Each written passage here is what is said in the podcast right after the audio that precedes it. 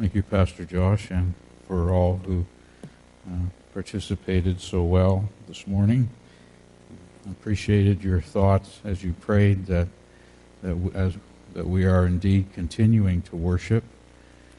Uh, the preaching of God's word is is not just a, a different segment, but in fact a continuation of worship as we bow before His holy word. I invite you to turn to uh, the Gospel of John, chapter 19, as we continue to uh, glean the truths from this, this gospel.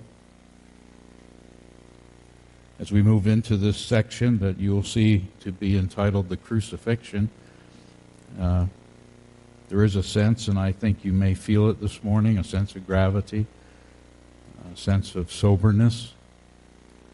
Um, is indeed one of the uh, saddest moments of human history. At the same time, it's a point of the greatest joy. When Paul wrote to the First Corinthians, or wrote to the Corinthians, in his first letter, and he was discussing with them their pursuits of different avenues of wisdom. Remember, he was they were living in a Grecian world where philosophy and wisdom abounded. He said to them, and with very clear tones, I have decided, determined to know nothing except Jesus and Him crucified. Just let that land on you for a moment. Of all the avenues of, of topics that Paul could have engaged in, he said, I decided to know nothing except Jesus and Him crucified.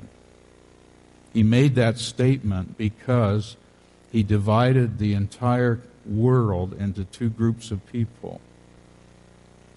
There is a group of people that think the cross is foolishness.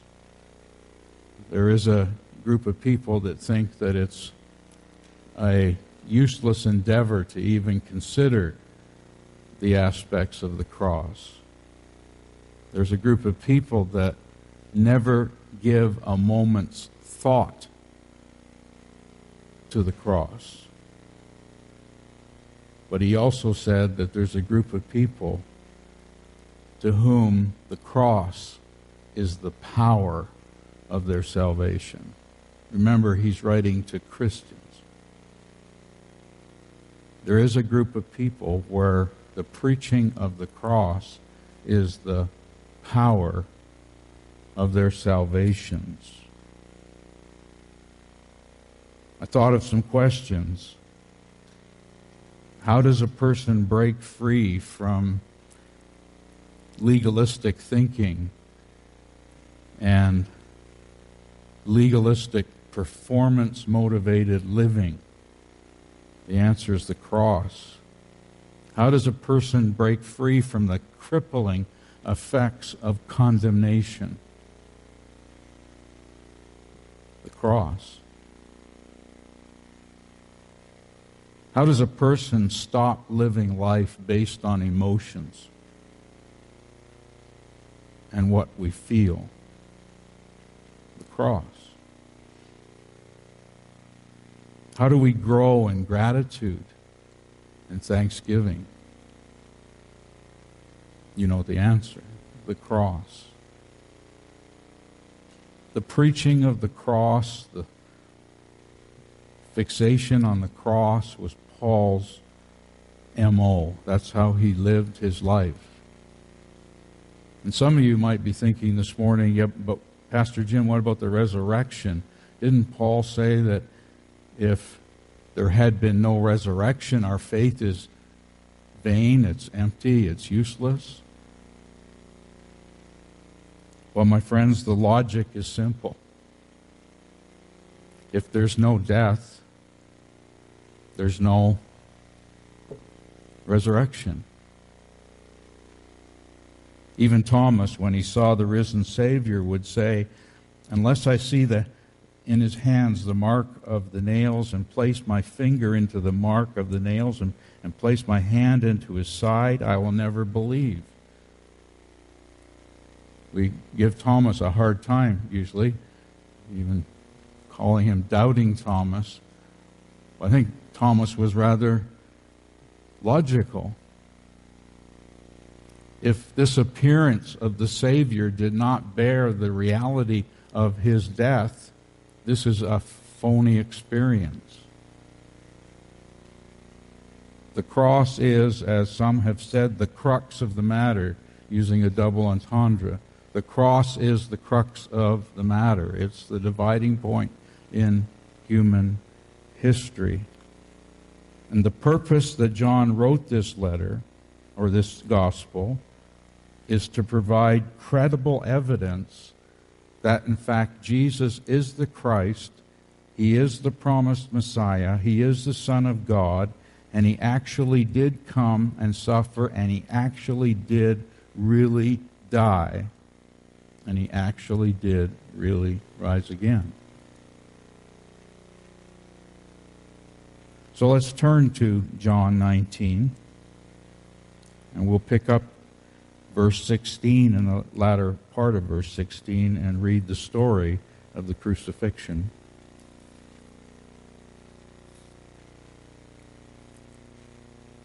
So they took Jesus, and he went out bearing his own cross to the place called the place of a skull, which in Aramaic is called Golgotha. There were crucified and there they crucified him, and with him two others, one on either side, and Jesus between them.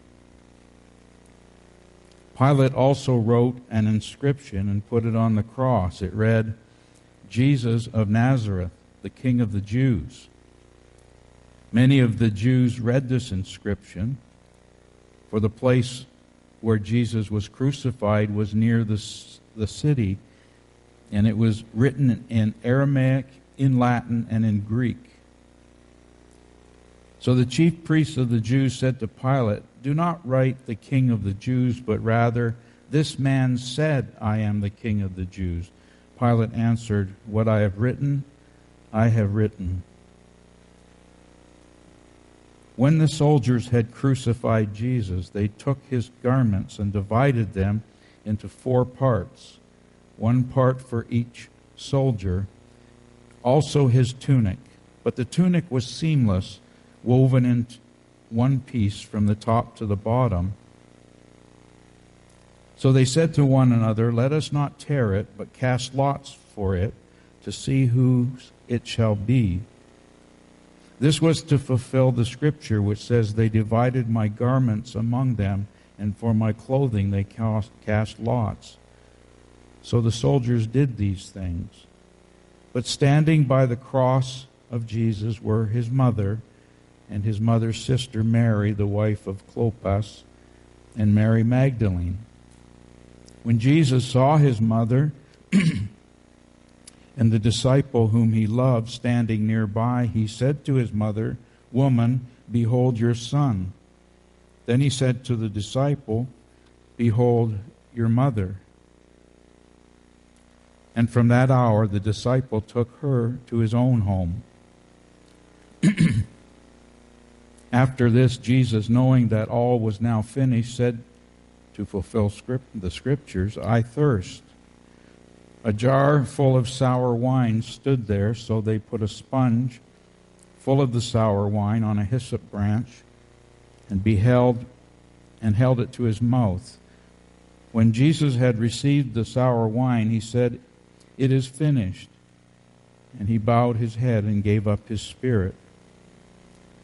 Since it was the day of preparation, and so that the bodies would not remain on the cross on the Sabbath, for that Sabbath was a high day, the Jews asked Pilate that their legs might be broken and that they might be taken away. So the soldiers came and broke the legs of the first and of the other who had been crucified with him.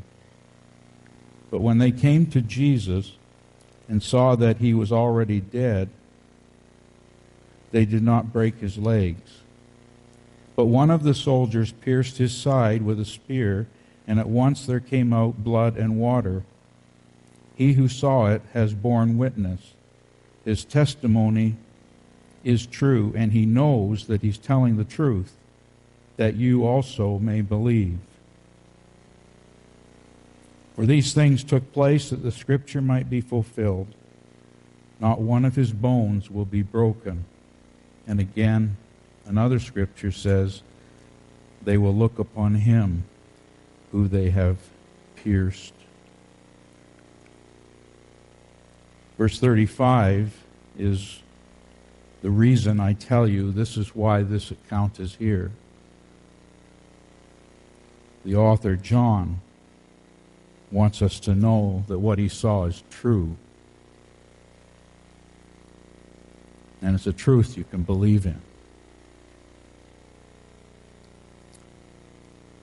Let's just consider the story for a moment. I'm going to import some of the other evangelists just to remind you of some of the events that took place. Pilate delivered Jesus over to be crucified along with two other criminals. Jesus bore his cross and he went to the site of execution, Golgotha. John omits the story of Simon the Cyrene who came to help Jesus carry the cross. I think it's important to note that as Jesus was crucified, by that meaning as he was attached to the cross, he prayed to the Father and said, Father, forgive them, for they know not what they do. Pilate, as we read, had made an inscription, the King of the Jews, and the Jews wanted to change that particularly the chief priests. They didn't want that. He claimed to be, he said he was the king. Pilate stood his ground. He said, No, that's the way the sign will read. Before Christ was crucified, the soldiers took his garments and tore them up and divided them. And that it was the fulfillment in part of Psalm 22, which we had read this morning passers-by as as as the, the roadways were nearby, they would pass by and they would mock Jesus. One of the robbers on one side was mocking Jesus. The other, though, you'll recall the story that rebuked the criminal from mocking Jesus and, in fact, confessed Christ as Lord. And Jesus promised that that day he would be with him in paradise. It was then that Jesus noticed his mother, along with two other Marys. And it's interesting to note that Jesus looked at John. It's clearly John the disciple, the cousin of Jesus, and said, This is your mother. And he said to his mother, This is your son. Jesus created a new family in that instant. You'll remember that the brothers of Jesus, even up to this time, didn't believe in him. But from the cross, our Savior appointed a new family and said to his cousin John, You look after my mom. You call her mom. You treat her as mom. Mom, this is now your son. The cross reminds us that spiritual relationships are far more important than blood. The cross reminds us that who our mother and father and sister and brother in this life is certainly significant, but what's more important is who your brother is and your sister in Christ. At that point, darkness came over the land, it lasted for about three hours, and then, quoting again from Psalm 22, Christ cried out, My God, my God, why have you forsaken me? In his thirst, they offered him some sour wine, and then he cried, It is finished. This was to fulfill also the scriptures. And when he cried, It is finished, he did not at that point passively die. It was not the wounds, it was not the suffocation, it wasn't all the, the drama that we often read about that accompanies the crucifixion that killed him. Jesus himself, in accordance with his own word, who said previously, No one takes my life from me, but I freely give it up. At that moment, gave up his spirit.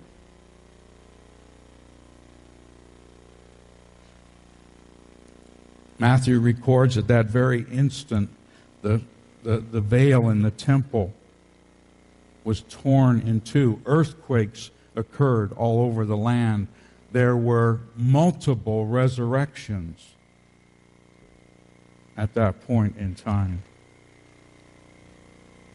One of the guards that was was uh, at the foot of the cross observing, said, Surely this is the Son of God. The Jews asked Pilate, as we read, to break the legs of the criminals. This would speed up and make their death certain because they could no longer hold themselves up. But here we read that when one of the soldiers came to Jesus, he was already dead. He didn't break his legs in accordance with Scripture. So one of the soldiers pierced the side of Christ, and blood and water came out again to fulfill the Scripture. John is a reliable evidence to the fact that Jesus is the Christ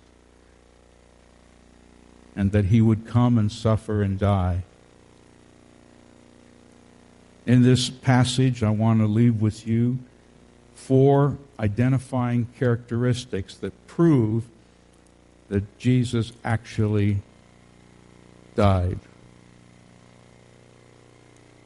The first is the unintentional prophecy of Pilate.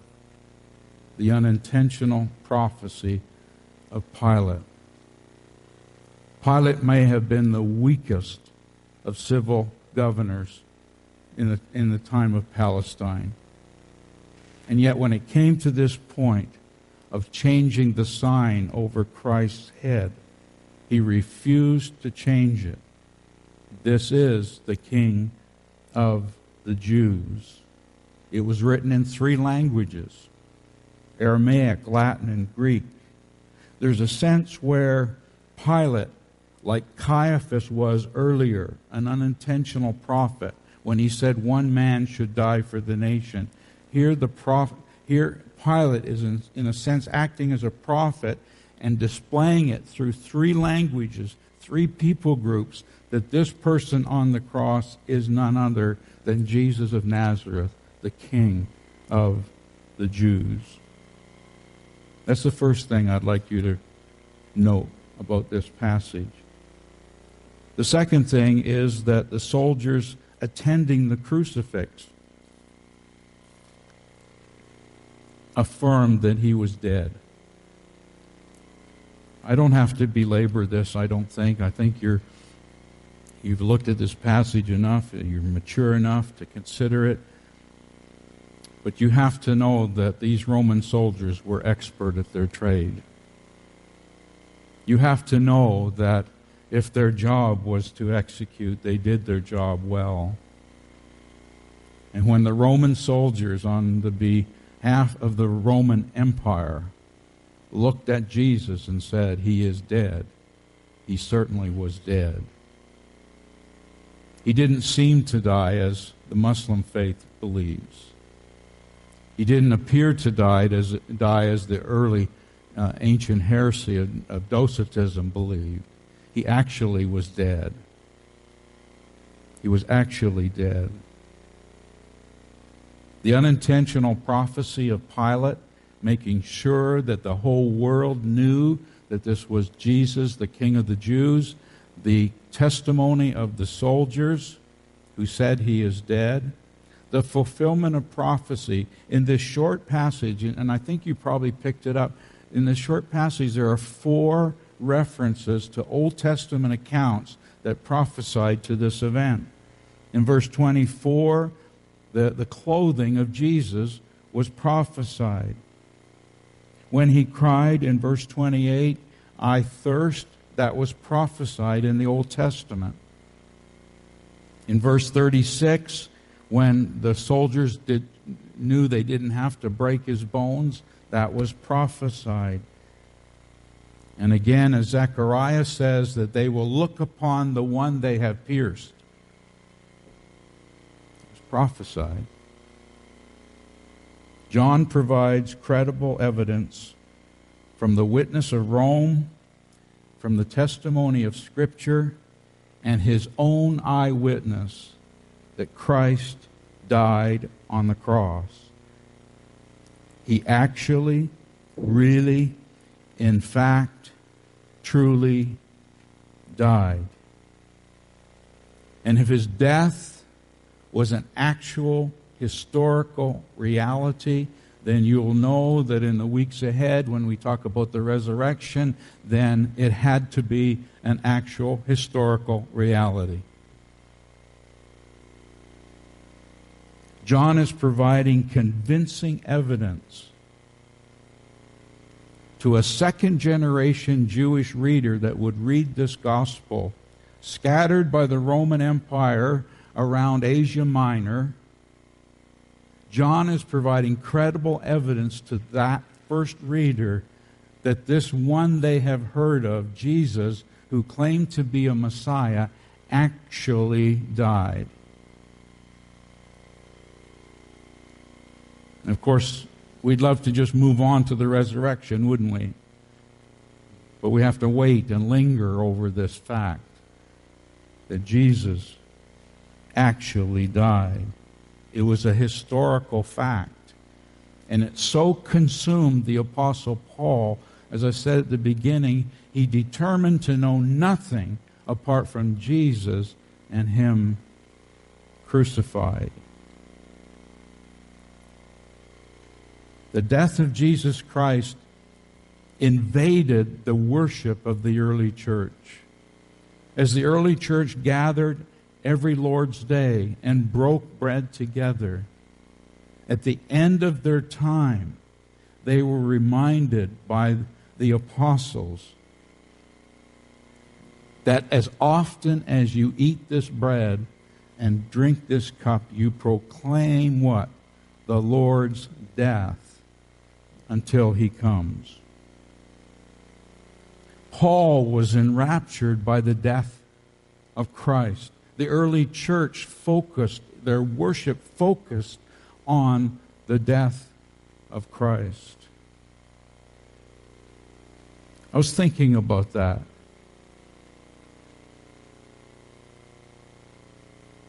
I wondered how often we consider the death of Christ. I realized as my mind went through many of the old hymns of the church you folks that love the old hymns, you'll, you'll give me some kudos for this little remark. So I'll cherish the old rugged cross.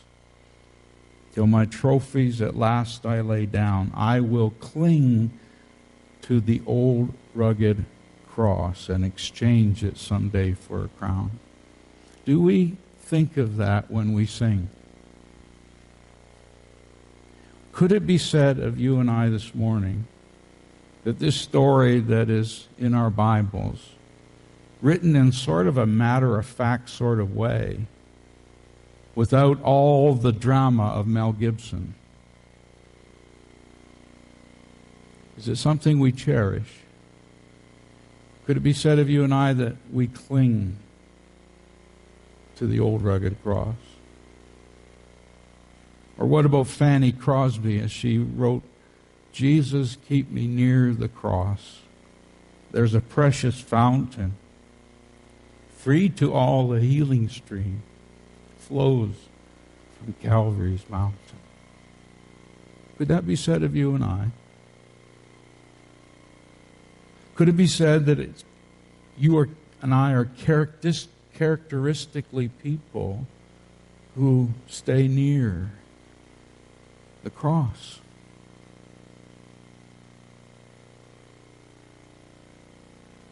Upon the cross of Jesus, mine eye at times can see the very dying form of one who suffered there for me.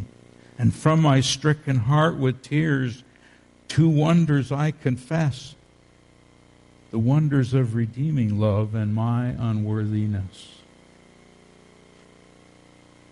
I wonder if it could be said of us that at times our eye casts itself upon the cross. We sang a song in our church and we've sung it lots. And I claim to be guilty this morning. I'd never noticed this before. Let me recount these words. We just sang them. It's from the hymn or the song In Christ Alone by Keith Getty and Stuart Townend. The one verse says, Till on that cross, as Jesus died, the wrath of God was satisfied for every sin on him was laid. Now, you remember the last line? Here in the death of Christ I live.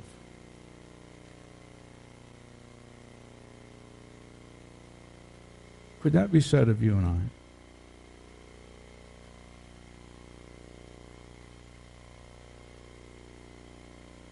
Here in the death of Christ I live. Would you agree with me this morning? I wonder if I say something like, it's not our tendency to live in the death of Christ on a daily basis. Would you agree with me? Would you agree with me that it's not our tendency to cling to the old rugged cross? Would you agree that it's not our tendency to keep near the cross?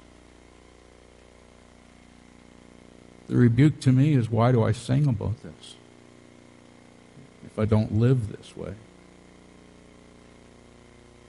Would you agree with me that fa- many of us fail to live every day under the shadow of the cross? Could it be that we've missed something along the way? Could it be that we really don't know what Paul means when he says, I have determined to know nothing but Jesus and Him crucified? Could it be that that's a foreign concept? An idea that many of us don't really realize what it really is.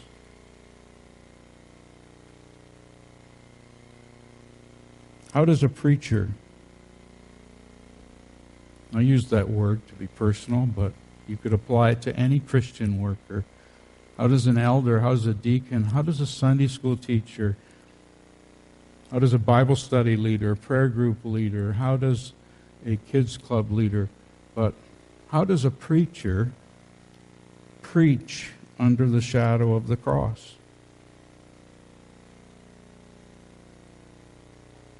As I examine this personally, if I were to preach under the shadow of the cross, it would remind me that there's absolutely nothing good that I do that isn't tainted by sin.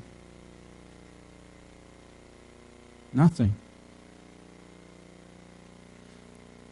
One's best preaching, one's best, best teaching, one's best praying is tainted by sin. Otherwise, you could just do that and be saved. The cross would be meaningless if you could preach and pray and teach and lead. Just think about every word that I've spoken to this morning has an influence of depravity on every single phrase. And if you think I'm being bizarre, in Jerry Bridges' good book that some of you have read, The Pursuit of Holiness, you know what he says? Even our tears of repentance need to be washed in the blood of the Lamb. That's what it means for a preacher to preach near the cross.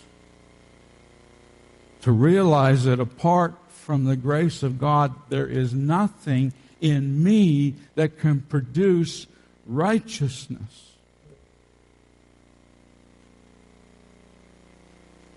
How does a proud person live under the shadow of the cross?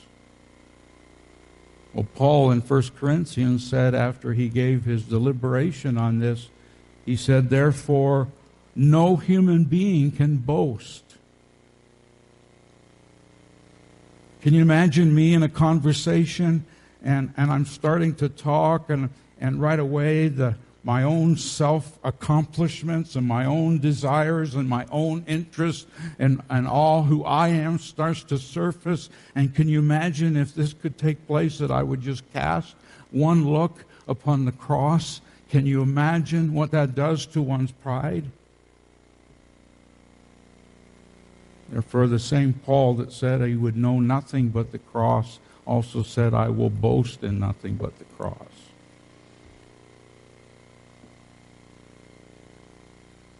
Are you finding this foreign to our human experience in Canada, in Lakeland, in 2021? Do you find the preaching and the nearness and the clinging and the glorying in the cross something that is foreign to our experience? How does a broken person overcome their sin in the shadow of the cross?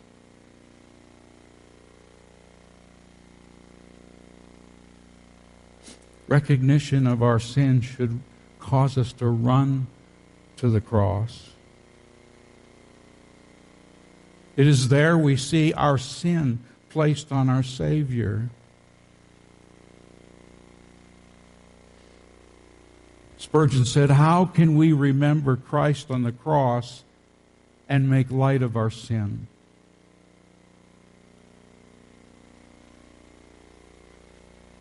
How is it possible to live in the cross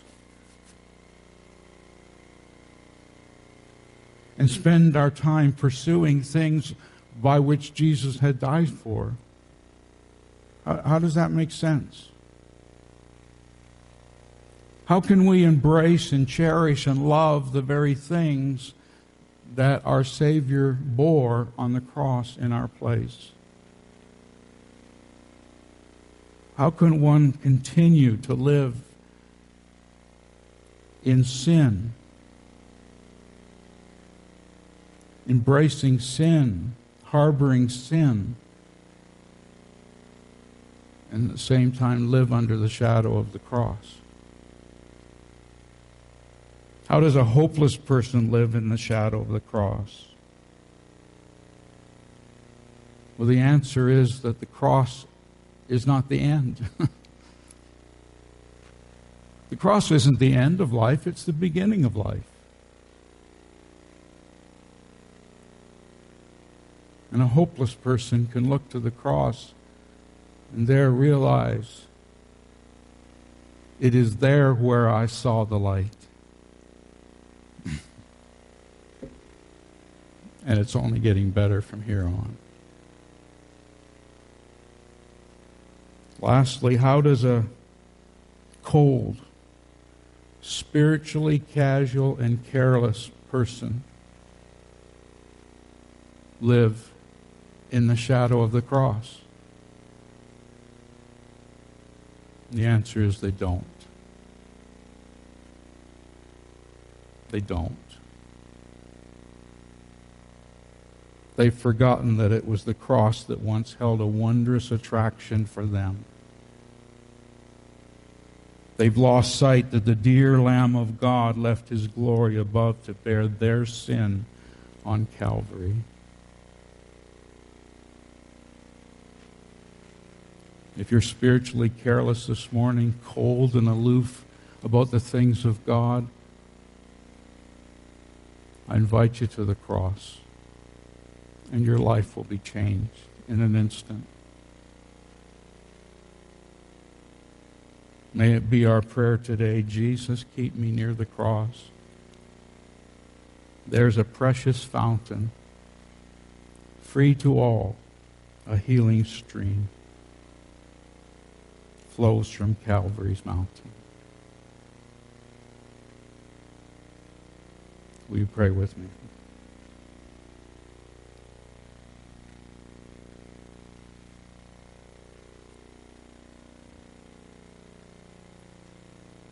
Lord Jesus, forgive me and forgive us for our hypocrisy.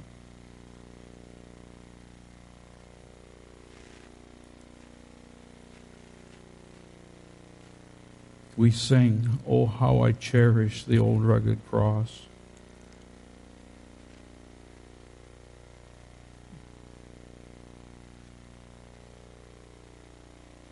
We sing that we can that we would live in the death of Christ.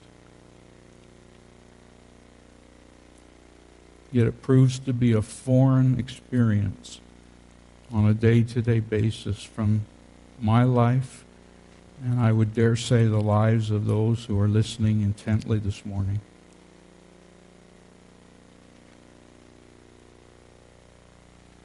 And so, with our dear sister, we pray, Jesus, keep us near the cross.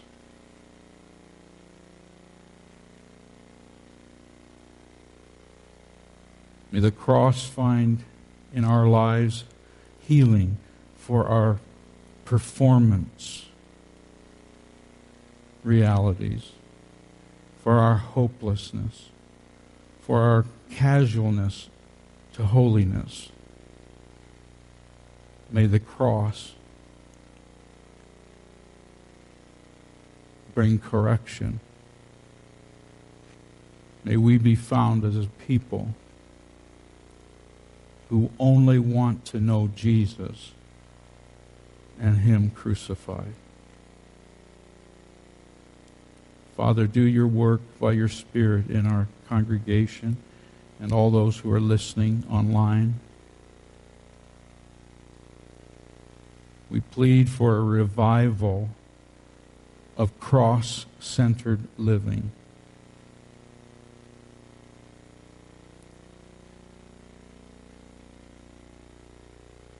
And we ask that we would experience this not for our own gratification, but for the glory of our Savior and his cross, we pray. In Christ's name, amen. Would you stand with me as I have the privilege of committing you to the benediction of Holy Scripture? Therefore, since we are surrounded by so great a cloud of witnesses, let us also lay aside every weight and sin which clings so closely, and let us run with endurance the race that is set before us, looking to Jesus, the founder and perfecter of our faith, who for the joy that was set before him endured the cross, despising the shame, and is seated at the right hand of the throne of God. May the peace of God go with you, and God bless each and every one of you.